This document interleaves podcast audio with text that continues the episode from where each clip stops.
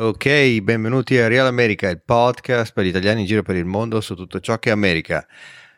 Anzi, forse dovrei dire bentornati, perché in realtà con oggi incomincia il nostro secondo anno di trasmissione e per il 2022 ci saranno un sacco di novità. Celebriamo il primo anno, infatti, dove abbiamo fatto 17 episodi divisi in 21 puntate, migliaia di download senza nessuna pubblicità, decine di argomenti discussi, delle nuove tendenze dell'arte al tentativo di colpo di Stato di Trump, dalle tradizioni sportive americane all'aborto, dalla politica estera al cambiamento climatico e ne abbiamo parlato un po' di tutto ma nonostante il successo vi abbiamo ascoltato per cercare di migliorarci e perciò dal 2022 ci saranno delle grosse novità che si possono riassumere con nuovo formato e molti personaggi interessanti. Infatti le puntate saranno più brevi e frequenti, ne faremo due o tre a settimana di 10 o 20 minuti su un solo argomento e poi quest'anno ci focalizzeremo sulle interviste. Chi intervisteremo? Intervisteremo i personaggi italiani di successo negli Stati Uniti che ci aiuteranno a capire meglio quello che sta succedendo in questo paese in relazione anche all'Italia e all'Europa. Ed infine nel 2022 lanceremo una collaborazione col quotidiano più interessante uscito in Italia negli ultimi anni. Si chiama La Svolta. Se non lo sapete, se non l'avete già letto, correte in edicola o andate su internet allasvolta.it. Uh, eh, un grande giornale diretto dall'amica e grande giornalista Cristina Tagliabue da quest'anno infatti Real America inizierà una collaborazione interattiva col quotidiano.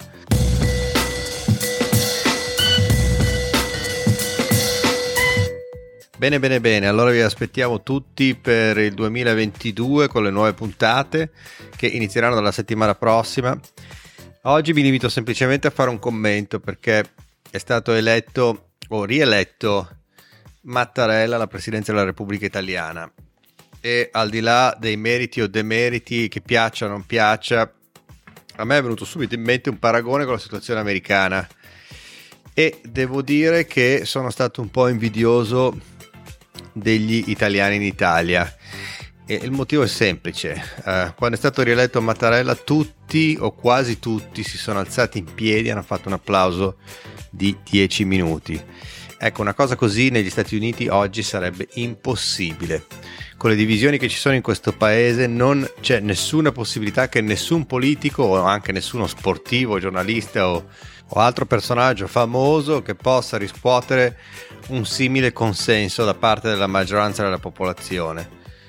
La propaganda politica, la misinformation di certi canali televisivi e in generale l'insoddisfazione di una larga parte della popolazione che si rifà con l'odio nei confronti di un'altra parte della popolazione oggi renderebbe impossibile un qualsiasi consenso su un, uh, su un personaggio politico come in Italia Mattarella. Ecco per cui per un giorno, cari italiani, vi invidiamo e uh, siate soddisfatti di avere comunque un uh, minimo e una base di condivisione, di consenso politico o comunque anche su un personaggio o sull'integrità di un personaggio che purtroppo qui non esiste più.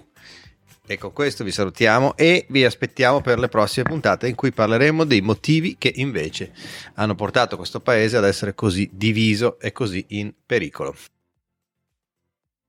Un refresher per tutti, se vi siete dimenticati, il nostro podcast si chiama Real America, io sono Nicola Vergani e il podcast si può scaricare su qualsiasi app musicale, Spotify, Apple, Amazon e qualsiasi altra app musicale. Sotto le parole chiave se non lo trovate Vera America. Grazie e a presto alla prossima puntata